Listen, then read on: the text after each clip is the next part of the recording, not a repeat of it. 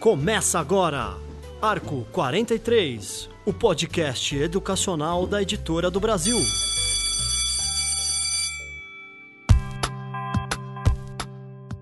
Olá, educadores! Começa agora o podcast Arco 43, uma iniciativa da Editora do Brasil. E o tema de hoje nós vamos falar sobre habilidades socioemocionais na formação de professores.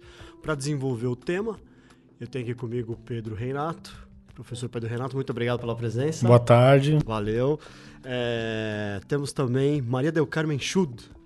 Ela é formada em Ciências da Educação, diretora pedagógica do Instituto Ciência Hoje, de divulgação científica, é consultora na área de inovação educativa e trabalha também em países como Argentina e Peru prestando esse serviço. Muito obrigada, professora, pela presença. Olá, boa tarde. Boa tarde a todos. Temos também para debater o tema Maria Regina Passos, ela é pedagoga e formada em gestão educacional, trabalha com formação de professores e gestores. Muito obrigado pela presença, está aqui com a gente hoje. Boa tarde a todos, grande prazer estar aqui com vocês. Muito bem. Eu começo perguntando para vocês o que são as competências socioemocionais e qual a importância delas. Vamos lá. Muito bem. Qualquer uma que quiser. Eu eu gosto de encarar esta discussão sempre colocando primeiro como pano de, de fundo é, as dimensões do ser humano na sua perspectiva de vivência e convivência na história que lhe tocou viver, na circunstância que lhe toca viver, e a partir do qual ele vive e se desenvolve na família, ou nos grupos que o acolhem desde que nasce, vive e se desenvolve nas comunidades onde mora, vive e se desenvolve também nas escolas. Né? Então, quando a gente conversa sobre competências socioemocionais nesse contexto, eu acho que é bom a gente sempre lembrar que a dimensão principal é a aprendizagem socioemocional em que estamos envolvidos desde que nascemos e em qualquer tipo de circunstâncias da vida, né? Porque mesmo quando a gente não declara, vamos desenvolver competências socioemocionais ou habilidades, uhum. nosso cotidiano, estas relações, esta situação de estarmos aqui hoje, todas elas podem nos permitir oportunidade de desenvolvê-las, não é? Uhum. Então, é um território muito mais amplo do que exatamente circunscrito à visão da competência. Né? Então, colocado deste modo, eu diria que, de um modo assim mais sintético, que é a arte de saber viver e conviver né? É, com uma visão e um projeto de vida para que, que veio aqui na Terra, qual é a sua missão aqui como cidadão, como pessoa, né? Regina. Então, é, concordo com a Maria del Carmen e hoje eu acredito que há uma necessidade premente do trabalho nas escolas, porque nós temos vivido tempos muito difíceis, né, é, com relação às questões socioemocionais, às questões de relacionamento. Então, quando a base traz para nós efetivamente hoje a questão das competências socioemocionais, eu digo que é um ganho, porque nós precisamos de alguma forma ter um olhar criterioso sobre isso e sobre a formação do sujeito, que é o nosso foco.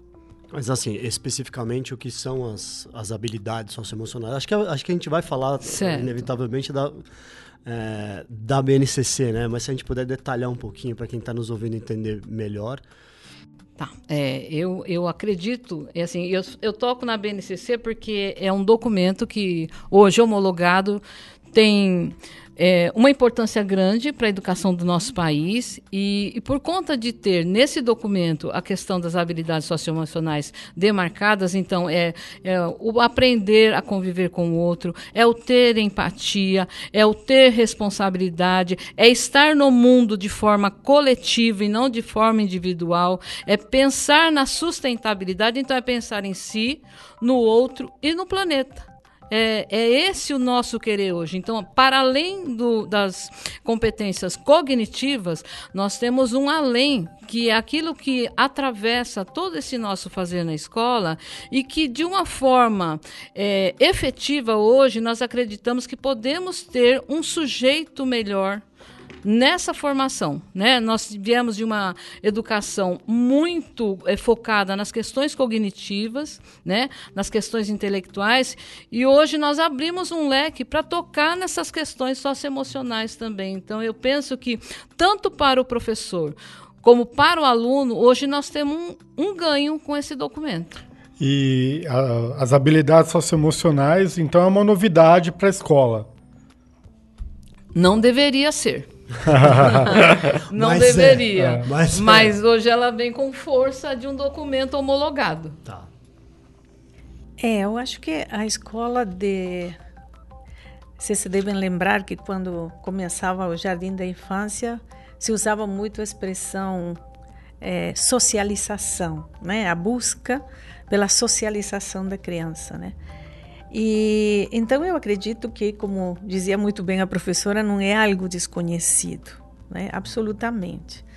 Quando nós é, recebemos as discussões dos parâmetros curriculares é, na virada do século entre 90 e 2000, é, os educadores que passaram por esse processo devem lembrar-se de ter sido falado muitas vezes na estruturação do conteúdo como conteúdos é, procedimentais, conteúdos é, declarativos ou relacionados aos conhecimentos propriamente ditos, factuais, mas também estavam os chamados conteúdos atitudinais. Né?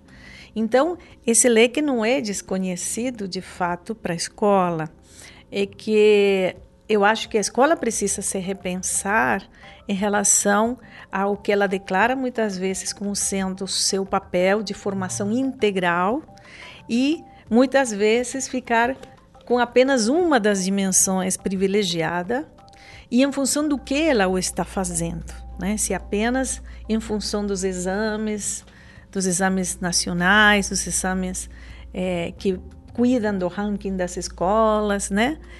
E deixando de lado a criação de ambientes que propiciem o desenvolvimento da, das outras habilidades e competências nos estudantes.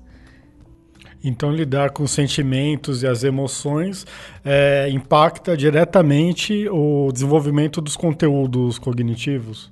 Eu creio que sim. Eu, assim, eu diria que eu tenho certeza que sim, né, que eles impactam, porque é, e eu falo aqui muito com cabeça de professor e, e, de quem estudou um pouco da psicologia da educação e que pega aí algumas vertentes. Então, se eu pego o Piaget, ele vai dizer né, que a afetividade é mola propulsora. E se eu pego a vertente sócio-cultural, o Vygotsky vai dizer que cognição e afetividade caminham juntos. Então, não tem como eu descolar essas coisas. Eu preciso formar o sujeito integral. E isso ainda é uma grande confusão na cabeça dos professores, na cabeça dos gestores. Porque quando eu pego o sujeito integral, eu estou pensando no seu lado afetivo, no seu lado cognitivo, cultural, social, intelectual. Eu penso nesse sujeito que sai da escola para agir no mundo. Eu não penso num sujeito que está lá para responder a avaliação externa. E esse ainda é um grande problema que nós temos, é pensar, precisamos de resultados, precisamos de resultados. Mas quais são esses resultados? É um resultado de avaliação externa ou é um resultado de um ser humano que pode agir, transformar esse mundo atual? Então, a saída de um currículo que interpreta para um currículo que transforma, essa é a virada, essa é a chave. Perfeito. Como é que a gente capacita os professores, então, para essa orientação socioemocional? Eu queria antes, claro, se você me permite, claro. né, complementar a, a, a Maria Regina citou algumas vertentes para enxergar a, a, o impacto do socioemocional no acadêmico, né?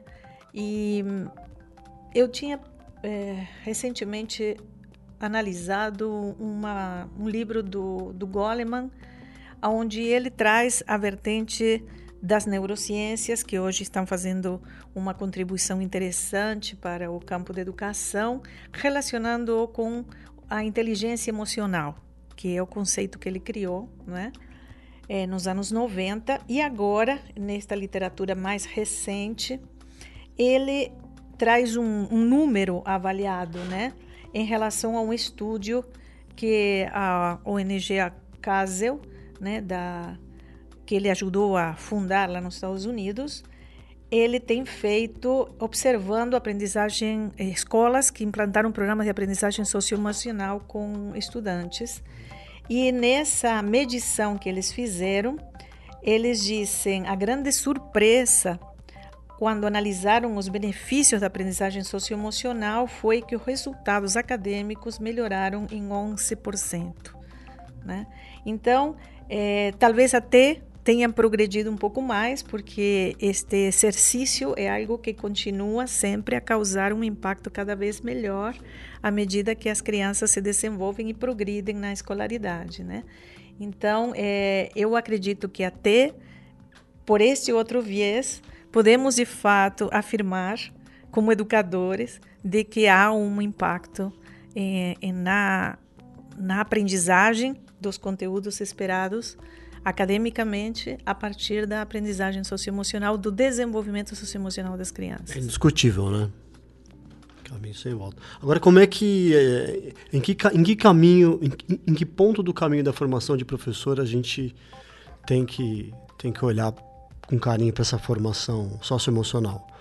Eu acredito que essa formação para professores ela precisa ter um diferencial.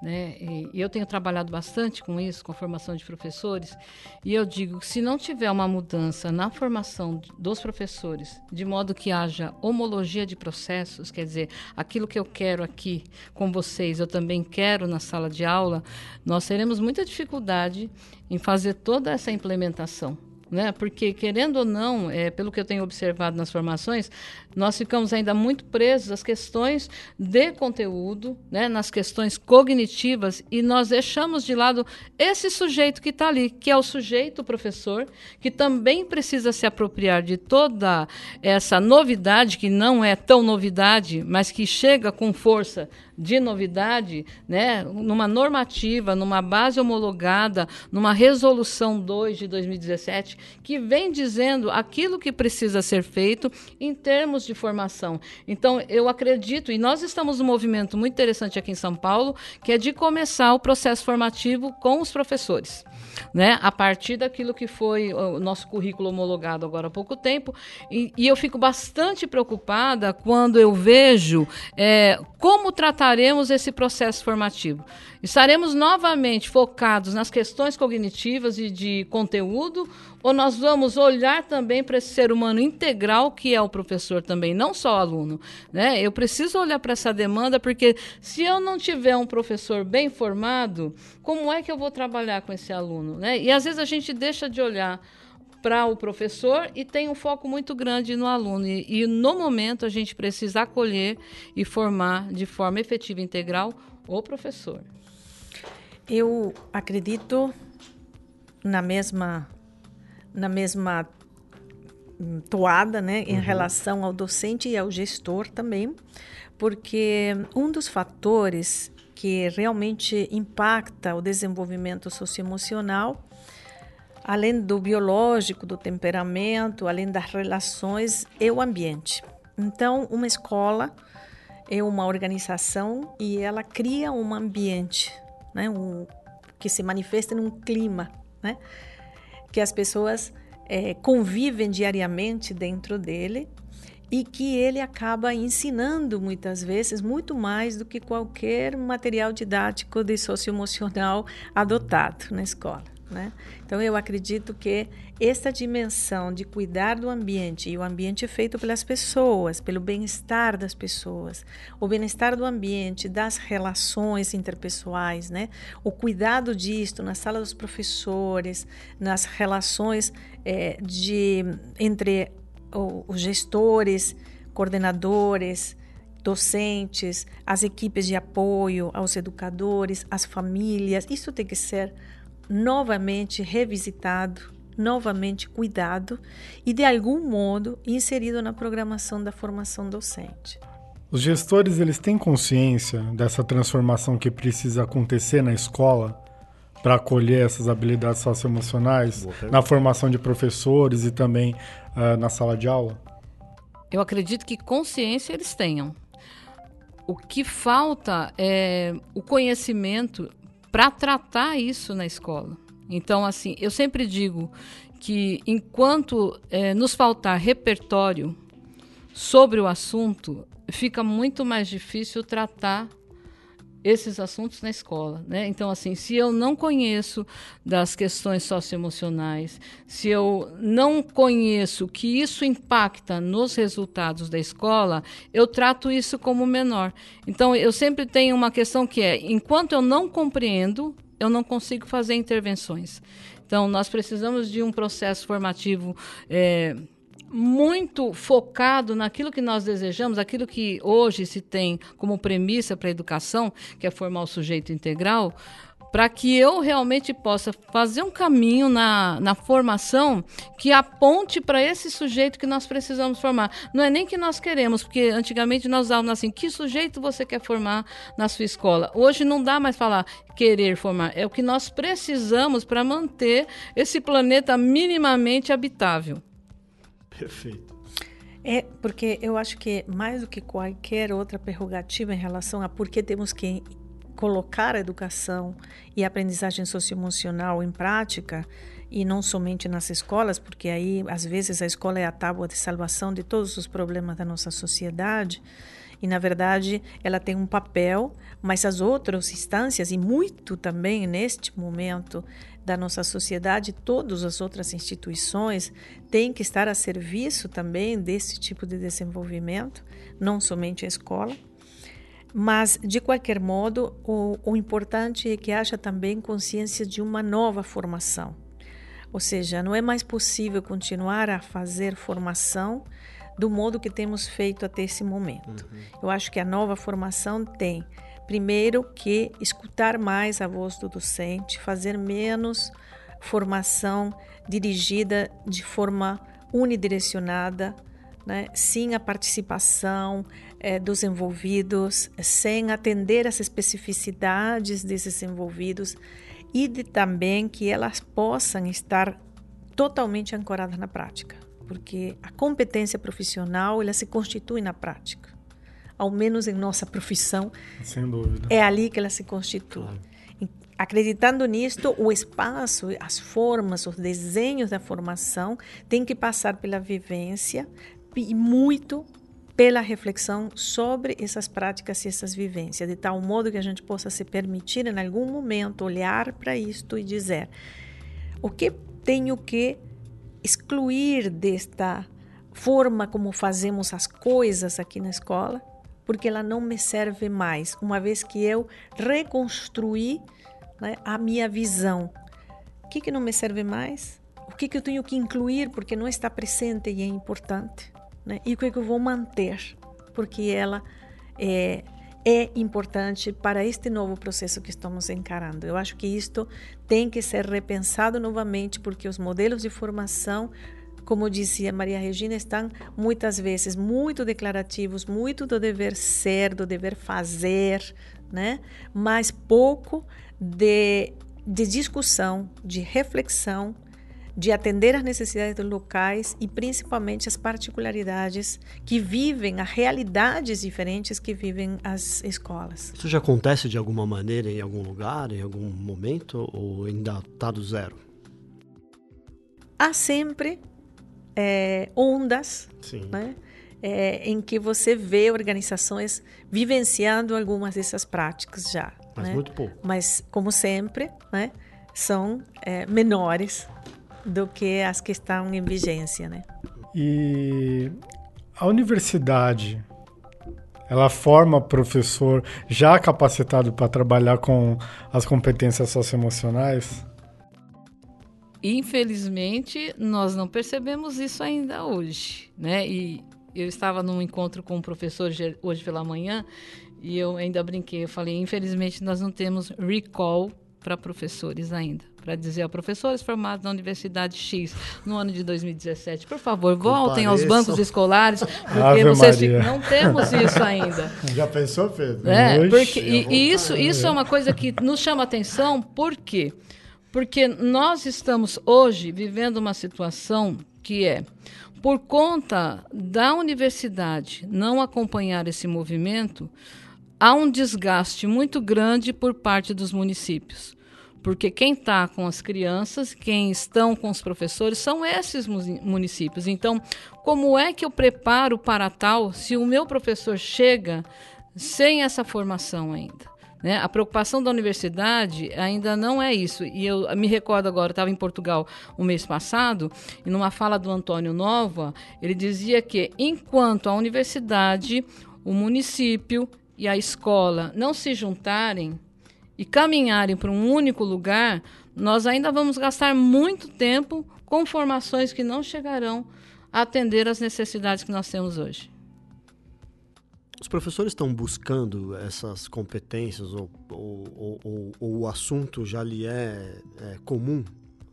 Ou é uma coisa ainda para se iniciar e, e se explorar?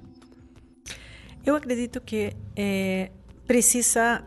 hum, do zero não estamos, Ok. evidentemente. Né? O professor, o professorado é, é muito sensível à dimensão do humano, né? principalmente eh, aqueles professores que atuam na educação infantil, né? os que atuam nos primeiros anos, né? as professoras polivalentes. Né? É, mas, de fato, eles precisam é, partir para um novo entendimento sobre este assunto, é, que não passa apenas por um conjunto de estratégias ou ferramentas, porque muitas vezes as pessoas partem diretamente para é, vou dominar um conjunto de técnicas para aplicar então esse jogo quando de fato não entendemos profundamente do que estamos falando. Então, por exemplo, é muito comum no discurso, principalmente na época em que tínhamos uma grande é, reprovação, né, no Brasil, felizmente diminuiu, mas décadas atrás nós estávamos com um sério problema de reprovação. E quando se falava na avaliação, se falava muito na autoestima, autoestima alta, subir a autoestima elevada, o aspecto do gênero.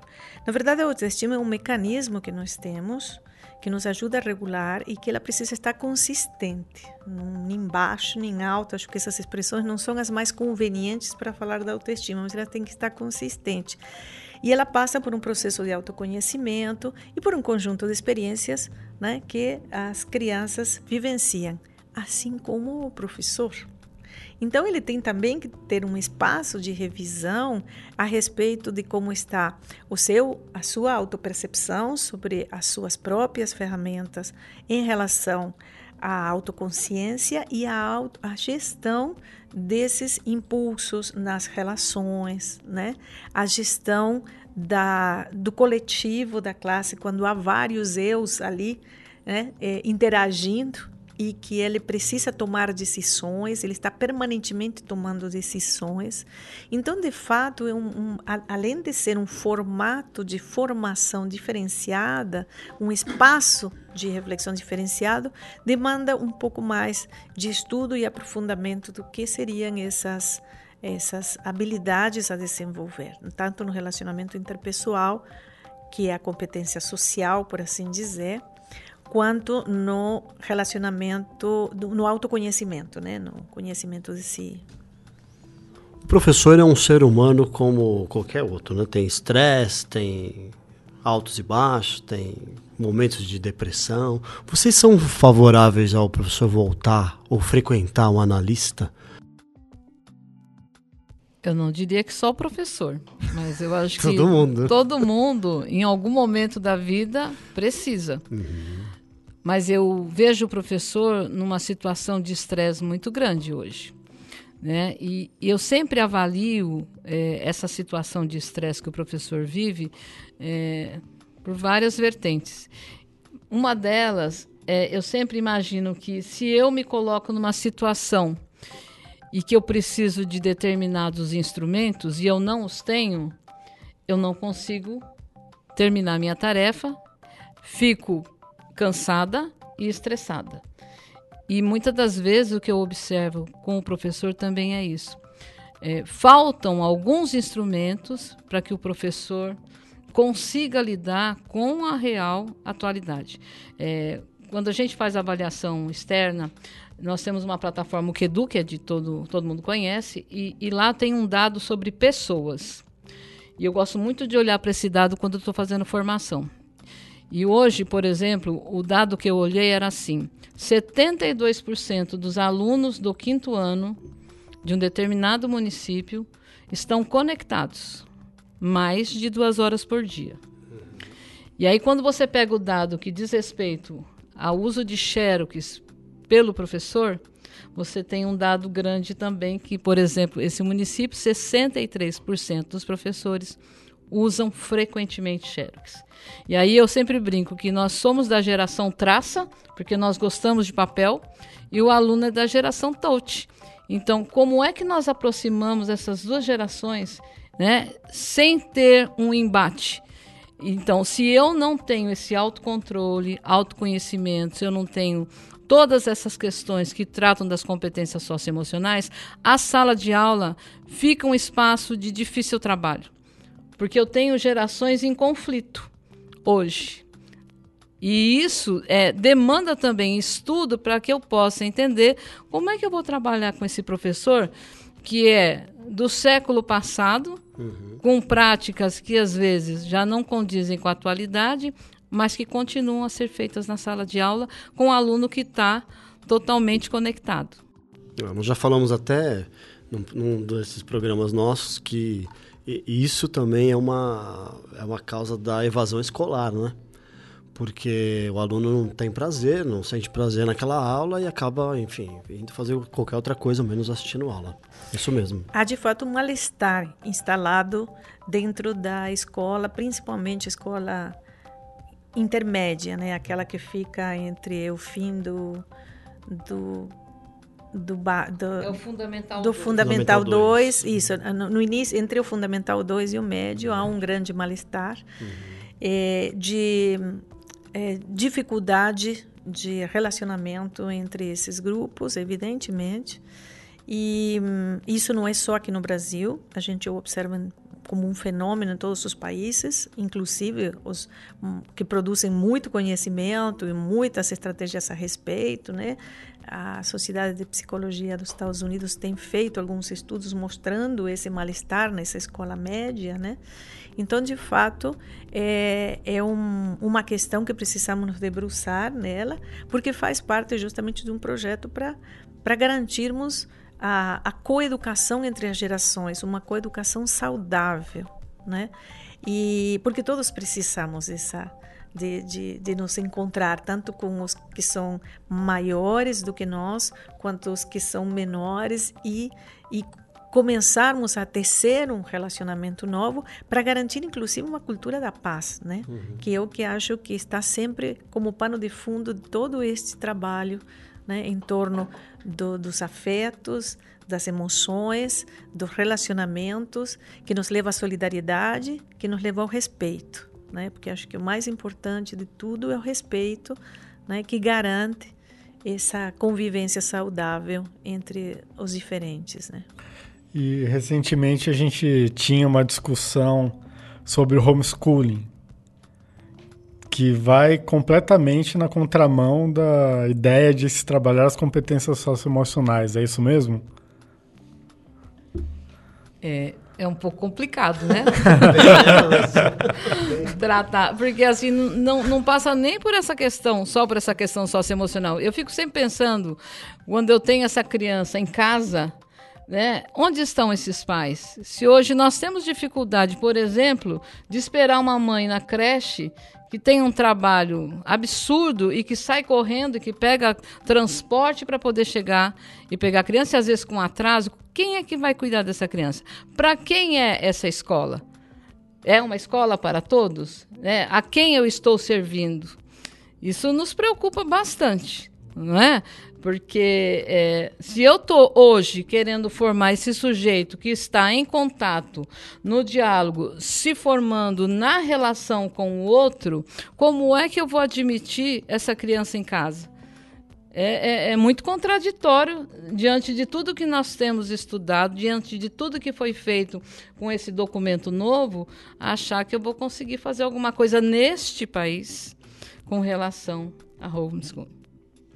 E, e esse cuidado com a formação do professor, né, para capacitá-lo, para desenvolver essas habilidades socioemocionais, aí você vai tirar a criança, quase sequestrar a criança uhum. da escola para deixar em casa é, sabe lá Com Deus quem? fazendo o quê, né? Tem, tem um dado interessante que é a quantidade de crianças no Brasil que frequentam a escola pública. É perto de 80%. Né? Os demais estão na escola particular.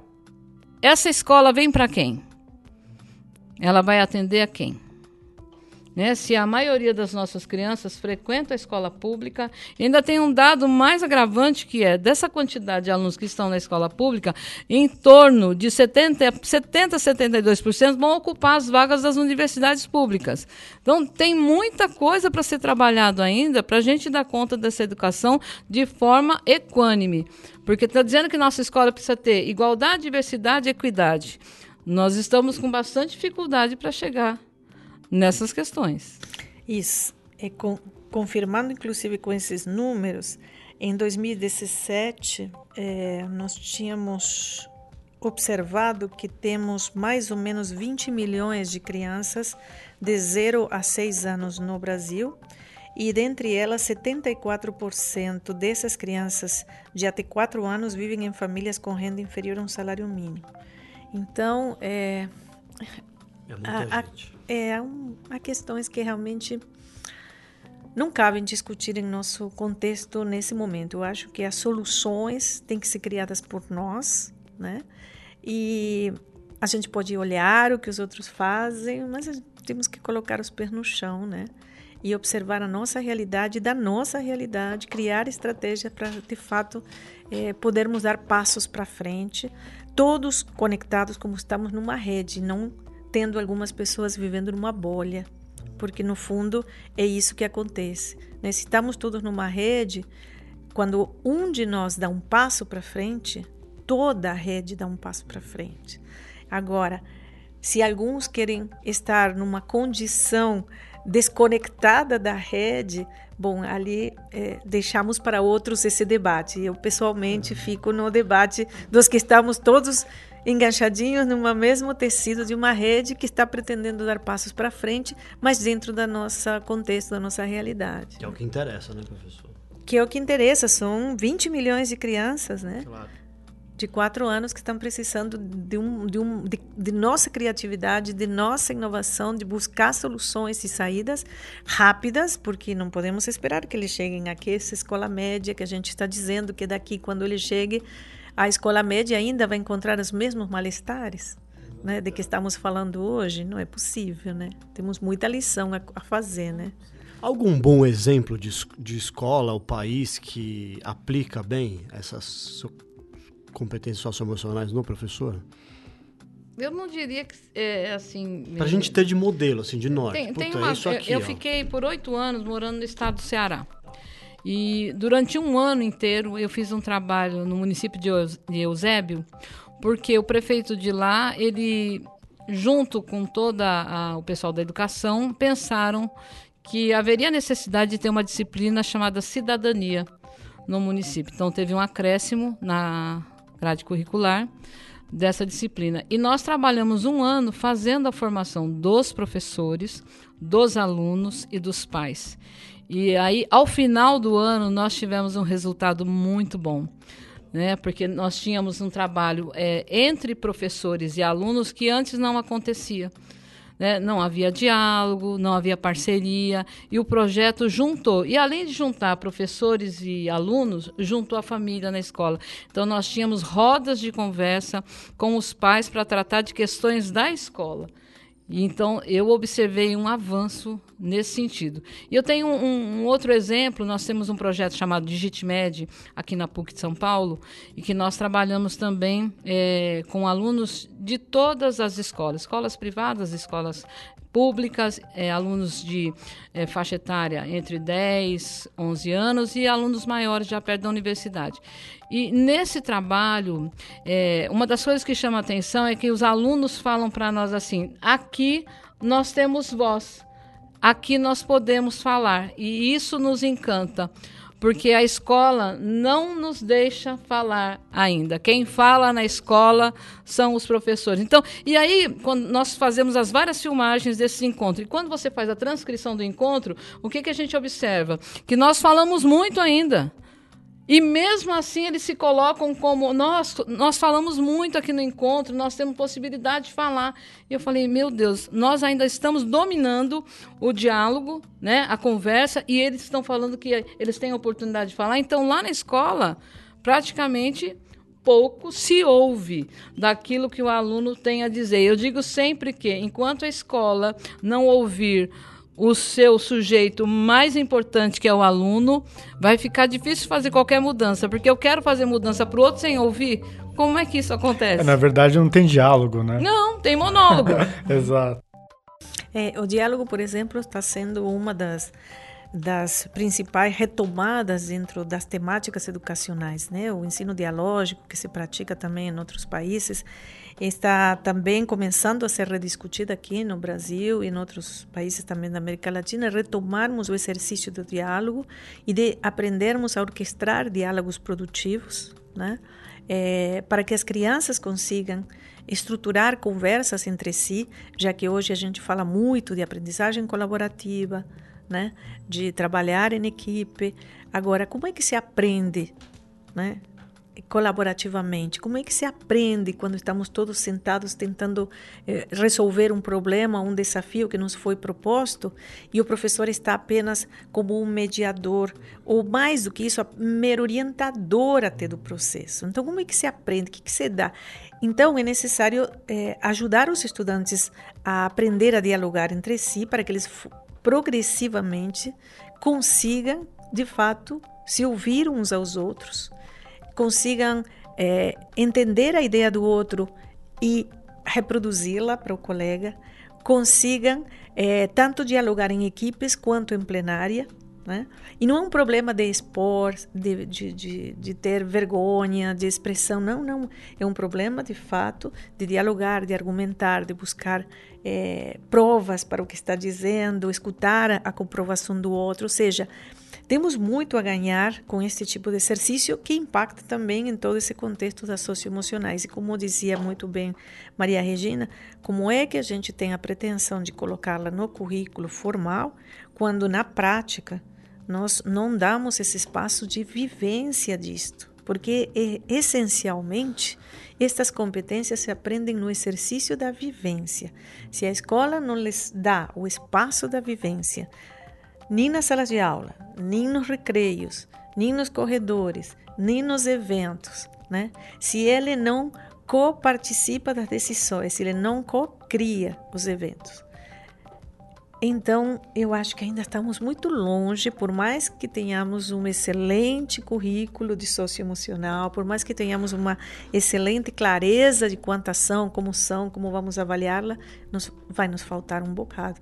Se o ambiente escolar não estiver preparado, mais do que preparado, não estiver vivenciando né, isto que ele está pretendendo desenvolver, porque acho que o primeiro aspecto que ensina é o exemplo, né?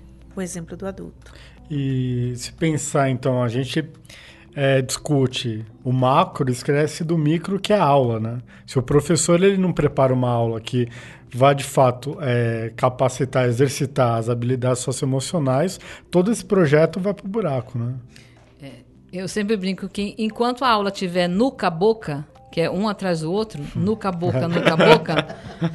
vai ficar difícil você colocar qualquer outra ação, porque é, precisou hoje é, você colocar numa resolução que você precisa ter estratégias diversificadas de ensino. Isso é inerente à profissão. né? Talvez não fosse necessário colocar, mas precisou colocar para que a gente pudesse compreender que do jeito que está estruturado não dá mais. Se eu parto do princípio que eu preciso ter interação, como é que eu vou fazer interação com um aluno atrás do outro? Né? Então, como é que eu trago é, outras estratégias para trabalhar na sala de aula que dê oportunidade para que os alunos falem aquilo que eles pensam, não aquilo que eu quero que eles digam. Porque tem muito disso. Às vezes o professor faz uma pergunta já sabendo e querendo que o aluno responda aquilo, mas ele está numa outra hipótese. E como é que eu aceito essa hipótese desse aluno sem achar que aquilo é um erro? E sem colocá-lo numa situação que impede que as questões socioemocionais avancem, porque quando eu estou numa situação onde eu não sou respeitado como sujeito, eu me apago. Numa próxima eu não quero falar mais. Exatamente. É complicado, hein? Eu estou me pondo no lugar de professor. é bem complicado. Como é que a gente inicia esse processo, então? Por onde que vocês acham que a gente deve começar? Eu vou usar a fala do Rubem Alves. Escutatória. A gente precisa ouvir mais.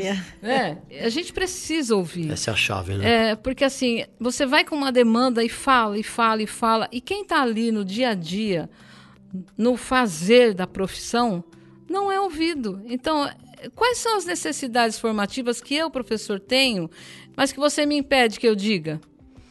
E se isso não acontece, como é que eu elaboro hoje é, programas de formação que realmente atendam às necessidades formativas desses professores. Como é que eu quero que eles partam do princípio que eles têm que ouvir os alunos se eu, que estou trabalhando com formação, não os ouço? Essa formação tem que ser na básica ou ela, tem, ou ela pode ser a continuada? Ela precisa ser a formação inicial e a contínua. Não tem como você achar que só aquela formação inicial dá conta, dá conta. não é? Aquilo, ela me dá um, um, certificado dizendo que eu vou atuar. Agora, o que me torna professor de verdade é, sou eu na ação. Né? E com todo o trabalho formativo que hoje os municípios, o Estado têm né? E que promovem, mas que muitas das vezes não chegam a atender aquilo que a gente precisa. É isso, professora? É isso, e ouvindo falar tudo isso de propostas, às vezes eu fico pensando que é, a gente fala muito do que o mundo mudou, mas quando uhum. falamos deste território do, das emoções humanas, dos interesses humanos, né? As questões são estão postas desde muito tempo, né? Eu tinha resgatado um velho livrinho que ainda está em espanhol, em papel jornal. Estamos vendo da época... aqui, tá, tá, bem surradinho. é, tadinho, da época que eu era estudante, né? E, em que há trechinhos de... Neste caso de, de Maria Montessori, este num congresso internacional em Copenhague em 1937. Então nós estamos já, né, um bocado à frente disso, né?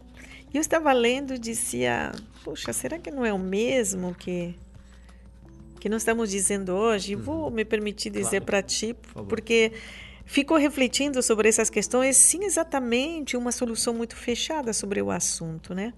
Ela dizia nesse nesse discurso o seguinte, vou traduzindo do espanhol, tá? tá. A educação como hoje se interpreta fomenta nos indivíduos, ela está falando de educação de 1937.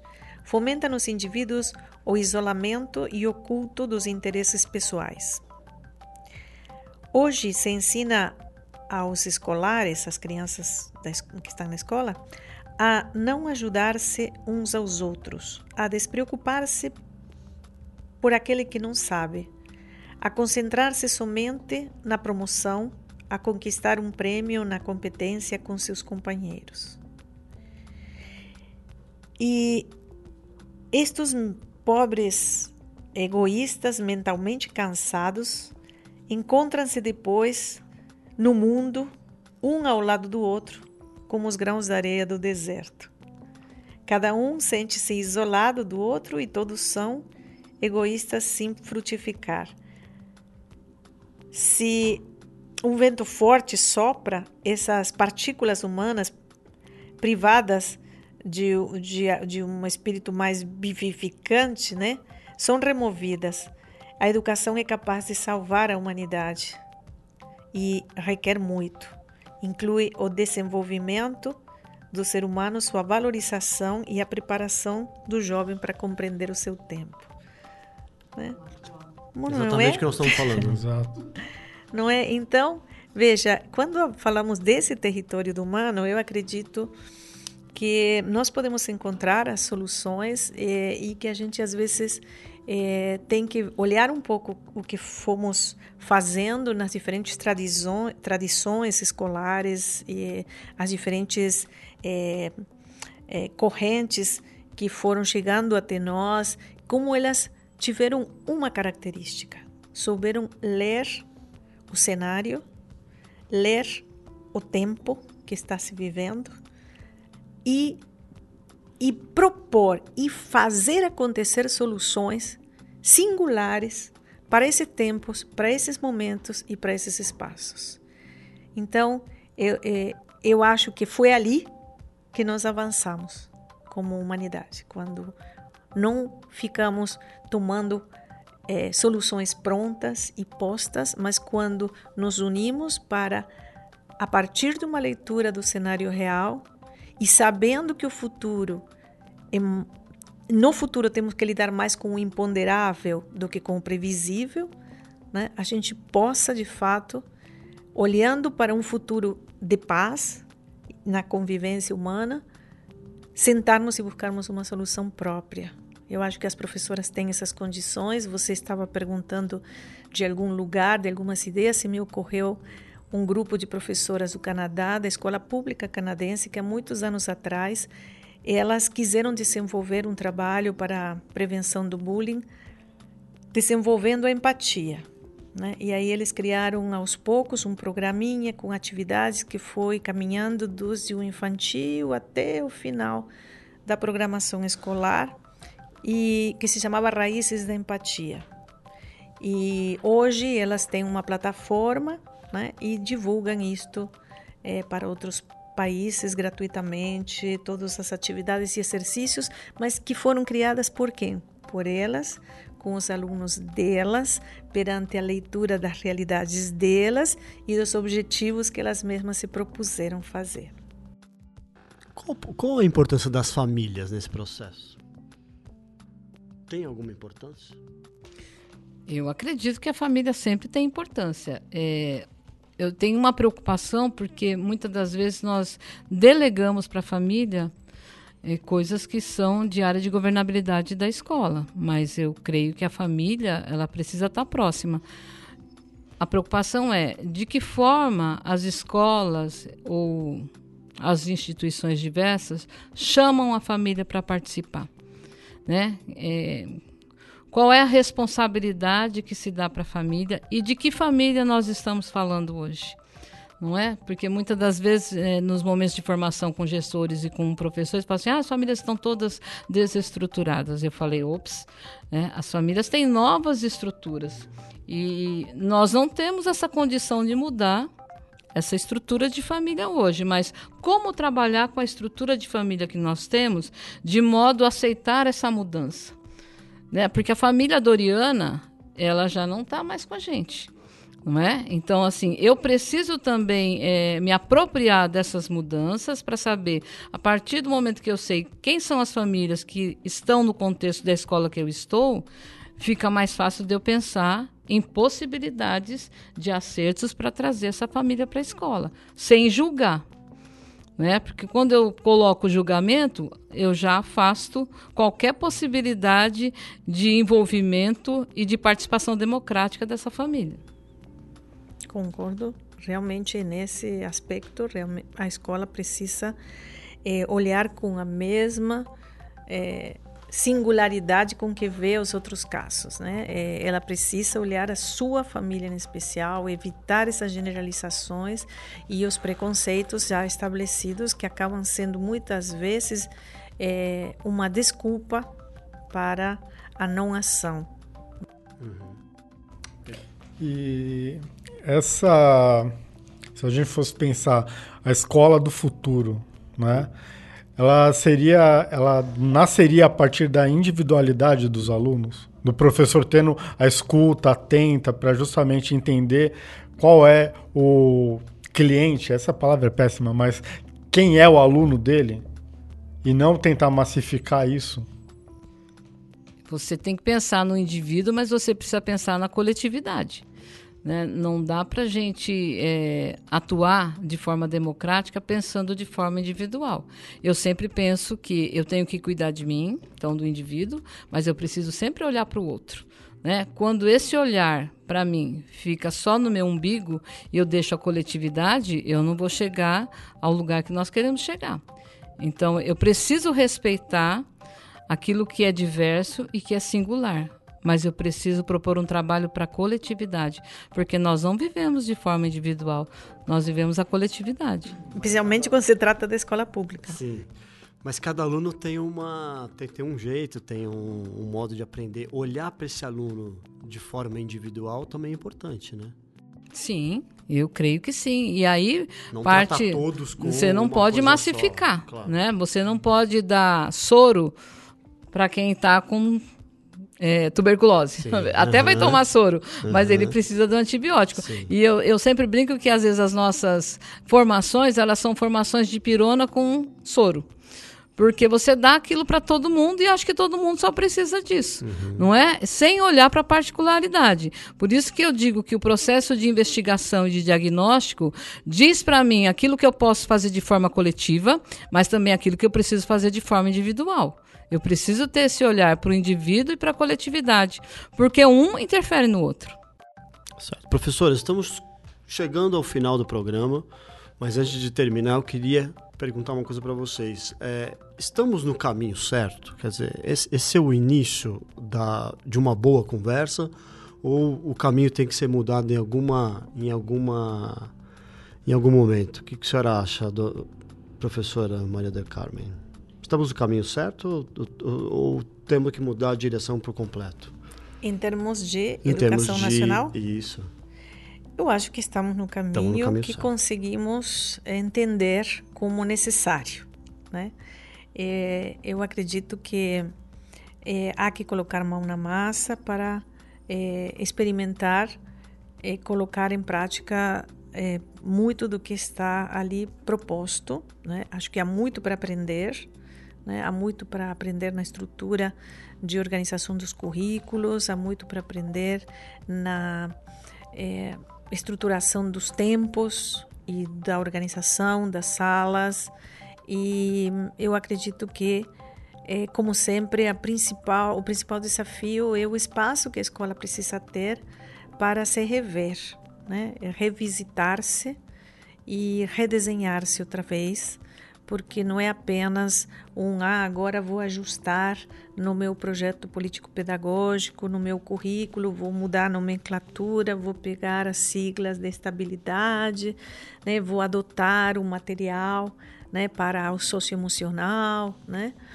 E, mas de fato a escola precisa repensar-se né, em função destes elementos todos que acho que mais do que propriamente as competências socioemocionais em si temos discutido hoje com a professora Maria Regina. Eu acho que de fato esses elementos todos têm que servir de base para começar uma nova caminhada. Estamos no caminho, Maria Regina, e assim, a BNCC é um norte pra gente? Eu acredito. Tá. É, por mais que tenham aí algumas reclamações, eu sempre penso que se nós tivermos os nossos alunos com tudo aquilo que está na BNCC, eu diria que nós seríamos um mundo muito melhor, né? E aí, como a professora falando, né, é, eu sempre lembro de uma parte da BNCC que ela fala que a aprendizagem precisa ser orgânica e progressiva. E quando ela fala de aprendizagem orgânica, ela não é de fora para dentro, mas é de dentro para fora. Então, se essa mudança for superficial, nós não teremos mudança de sociedade. Mas se essa mudança for profunda, eu acredito que nós estamos no caminho, sim. Mas vai demandar muito tempo, muito estudo. É, eu digo que para tudo isso nós não vamos aprender por osmose. Eu não consigo ainda pôr a mão no livro, né, e captar tudo que está lá. Então demanda tempo meu de estudo, de interpretação, de discussão nos grupos para ver por onde, por onde estamos trilhando. Mas eu acredito que nós estamos no caminho é, e eu não posso deixar de acreditar nisso enquanto professora. Mas chegaremos lá, todos nós aqui acreditamos. Pedro Renato, muito obrigado pela presença. Maria Del Carmen Chudo, muito obrigado pela presença também. Obrigada a vocês todos, um prazer. Maria Regina Passos, muito obrigado. Eu agradeço a oportunidade, é sempre bom falar de educação, né? Já são 33 anos falando de educação e a gente não se cansa, né? Que legal, um tema que adoramos. Nenhum. Obrigado. O podcast Arco 43 termina aqui. Obrigado a todos e até o próximo programa. Você ouviu Arco 43 o seu podcast educacional, uma iniciativa da Editora do Brasil. Nosso compromisso com a educação brasileira começa pelo nome. Acompanhe nossas redes sociais: facebook.com/barra Editora do Brasil, youtube.com/barra Editora do Brasil e o Instagram arroba Editora do Brasil underline oficial.